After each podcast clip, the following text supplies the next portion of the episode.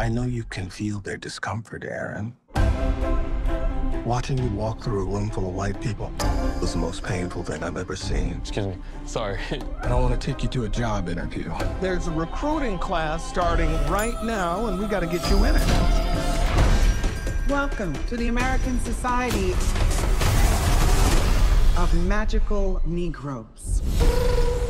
One of the things that happened as I was taking a break from filming over the holidays was that they went ahead and released a trailer for the most racist movie I've ever seen. And how I found out about this film was that one of our producers texted me a link to the trailer with the caption Magical Negroes. And you guys know that I'm I'm not PC by any means, but still my first thought in response to that before I clicked the video was like really like we're we're using that language eh. but actually no it turns out that that's just part of the actual movie title. This film is called The American Society of Magical Negroes. I feel like I can't even say this title without probably ending up on some ADL list out there. And before anyone asks, yes, this movie is 100% real. This is not just some troll trailer. This is actually a project that they've invested millions and millions of dollars into. And if you thought the first part of the trailer was bad, uh, the rest of it is even worse. There's zero redeeming qualities here. What's the most dangerous animal on the planet? Shark. White people, when they feel uncomfortable. White people feeling uncomfortable precedes a lot of bad stuff for us. That's why we fight white discomfort every day.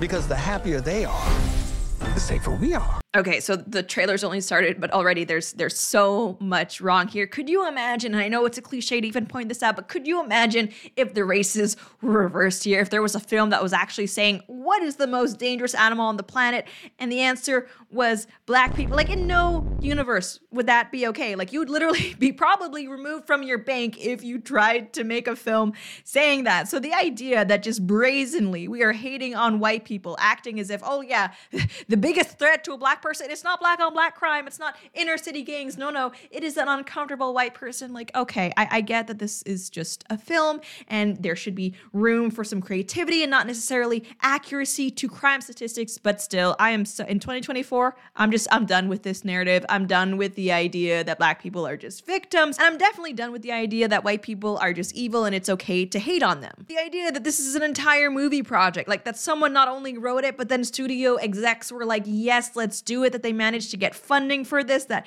uh, that they basically made a whole movie around this premise. It is shocking to me. I am shocked. We have more to talk about, but first, I do want to tell you all about a very exciting Blaze original mini documentary that is out right now, starring Glenn Beck about the real story of Colony Ridge. So, Blaze TV is debuting the second episode of our docu-series Blaze Original, where Glenn travels to the quickly evolving Liberty County, Texas, to give you guys the real story of Colony Ridge. Colony Ridge is growing fast, and I'm talking about extremely fast at a rate of 200 lots per week. And based on what Glenn has observed firsthand, the overwhelming percentage of residents are Spanish speaking non citizens. Glenn spoke with the developer, John Harris, and while he stated approximately 35,000 people live there, the local officials contradicted him, estimating the actual population is more than twice that. So if nothing is done about this, there will be hundreds of thousands of people living in Colony Ridge in just a few years' time. And that is where you folks come in. Both the left and right wing media have given vastly conflicting reports on Colony Ridge, and Blaze TV couldn't have traveled there to get you the real story without your support.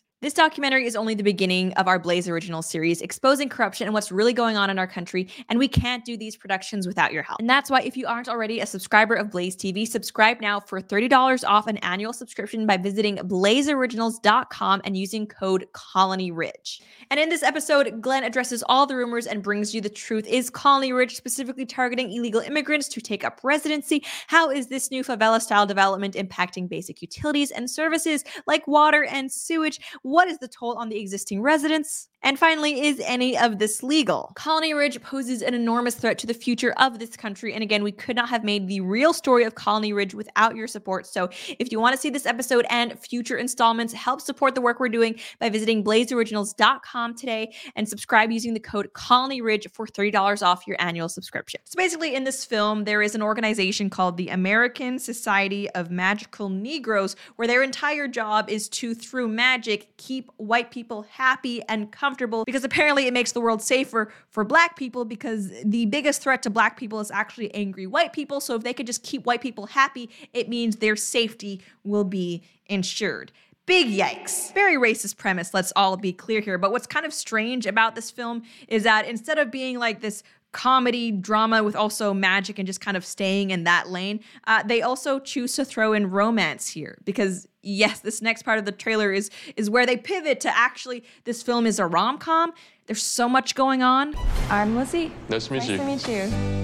She's great. Yeah, she's cool. You kidding? Come on, man. She's smart and funny. And... I know what you were doing going on about her. You're trying to set us up. No, no, no. That's not what I was doing. You cannot have a relationship with Lizzie now. Because if you don't put Jason first, everyone's magic will. So now in this film, not only is this American Society of Magical Negroes going on, and this person needs to keep his white client happy, but there's also like a love interest tension. And it's just like this, oh my goodness, there's there's so much going on. And now, as one could expect, thankfully, uh, when it was released, this trailer was not super well received at the time that I'm filming this. It currently has, let's see, 6.7 thousand upvotes on YouTube and a whopping 98,000 downvotes. That's right. And the discourse surrounding this film on Twitter, well, it did not disappoint. The trailer post on, I guess I should call it X now, was brutally ratioed by both white and black people. As this one post said, a group of African Americans whose magic is dependent on the happiness of white people. Nah, I'm good. I'm white, and this was effing awkward. Oh, yeah, and by the way, that ties into this other point of the movie where it's like if the main character uh, doesn't go along with keeping this white person happy, then all of the black magic goes away, kind of like Tinkerbell, I guess. If Tinkerbell were super, super racist, that is. As this other person said, just very frankly, this feels racist.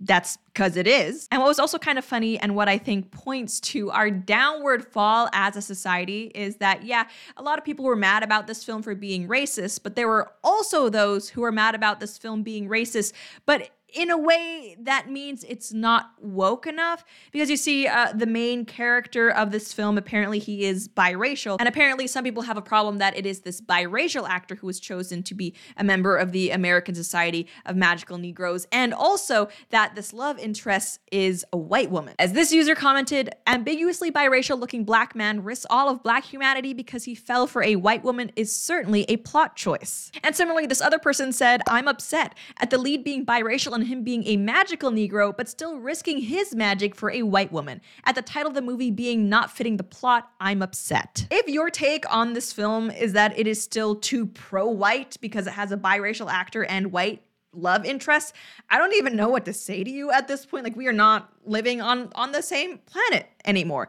And by the way, for those who aren't familiar, uh, the magical Negro trope is actually in reference to um, the fact that, as Wikipedia explains, in some films there is a quote supporting stock character who comes to the aid of white protagonists in a film. One such example of this that I can think of would maybe be Tia Dalma in the Pirates of the Caribbean series, or at least her first appearance. Eventually, she is revealed, spoiler, to be uh, Calypso. But in any case, initially she's just introduced as like, hey, here's this magic black woman who can help us and give us information. I don't really think it's a trope that happens all that often, but apparently there are a bunch of people on the internet who are still upset about it, so much so that they've actually created this entire movie around this concept. And it's kind of funny because clearly the people behind this film were trying so hard to pander to a black audience with all this hating on white people and lifting up like black actors and presumably also a black filmmaker. But if you look on black Twitter or black X, I guess, as I should call it now, uh, people, they're, they're not happy. As this post says, how original, another black film centered around the black experience navigating whiteness. I'll say this again black people watching trashy reality TV and comedy doesn't mean we have low intellect. It's just really the only escapism we have because black cinema is giving us nonsense. I don't even know what all that means, frankly. Seems like this person just has a huge chip on their shoulder, but hey, if they're also on board with hating this movie, then I guess I guess we can enjoy that unity together. We also had more people just very, very bitter that the love interest was a white woman here. I like the concept of satirizing the magical Negro trope, but I wasn't expecting a rom com. By focusing the trailer on a black man's pursuit of a white woman, it still centers the white experience. It just shifts the magical Negro's concern from the white man to the white woman. And actually, this tweet I do agree with. This person says, I was so excited this was going to be HBCU or historical black college or university Hogwarts, but then to center being magical around making white people happy it could have been great. I mean, yeah, if you're gonna take this ridiculous concept, at least go full on out with satirizing the idea of a magical Negro trope. Like, make it a scary movie, but for the wizarding world, maybe, where there is just like a black Hogwarts. And it could be a comedy that rips on stereotypes of not only black people, but also white people and also the fantasy genre tropes that we see so often. Like, that could have been a fun project. That would have been hilariously not politically correct, but may have also been able to touch on these socio political issues. But no, you chose instead to make this weird fantasy comedy rom com, anti white, but still not woke enough. It's like, I hope this movie fails. I hope it crashes and burns, but also you can bet your bottom dollar that I will watch this, if only to rip it to shreds for you guys. That's basically all I have to say for now, though. And as always, if you enjoyed this video, please be sure to like, share, and subscribe. Until next time.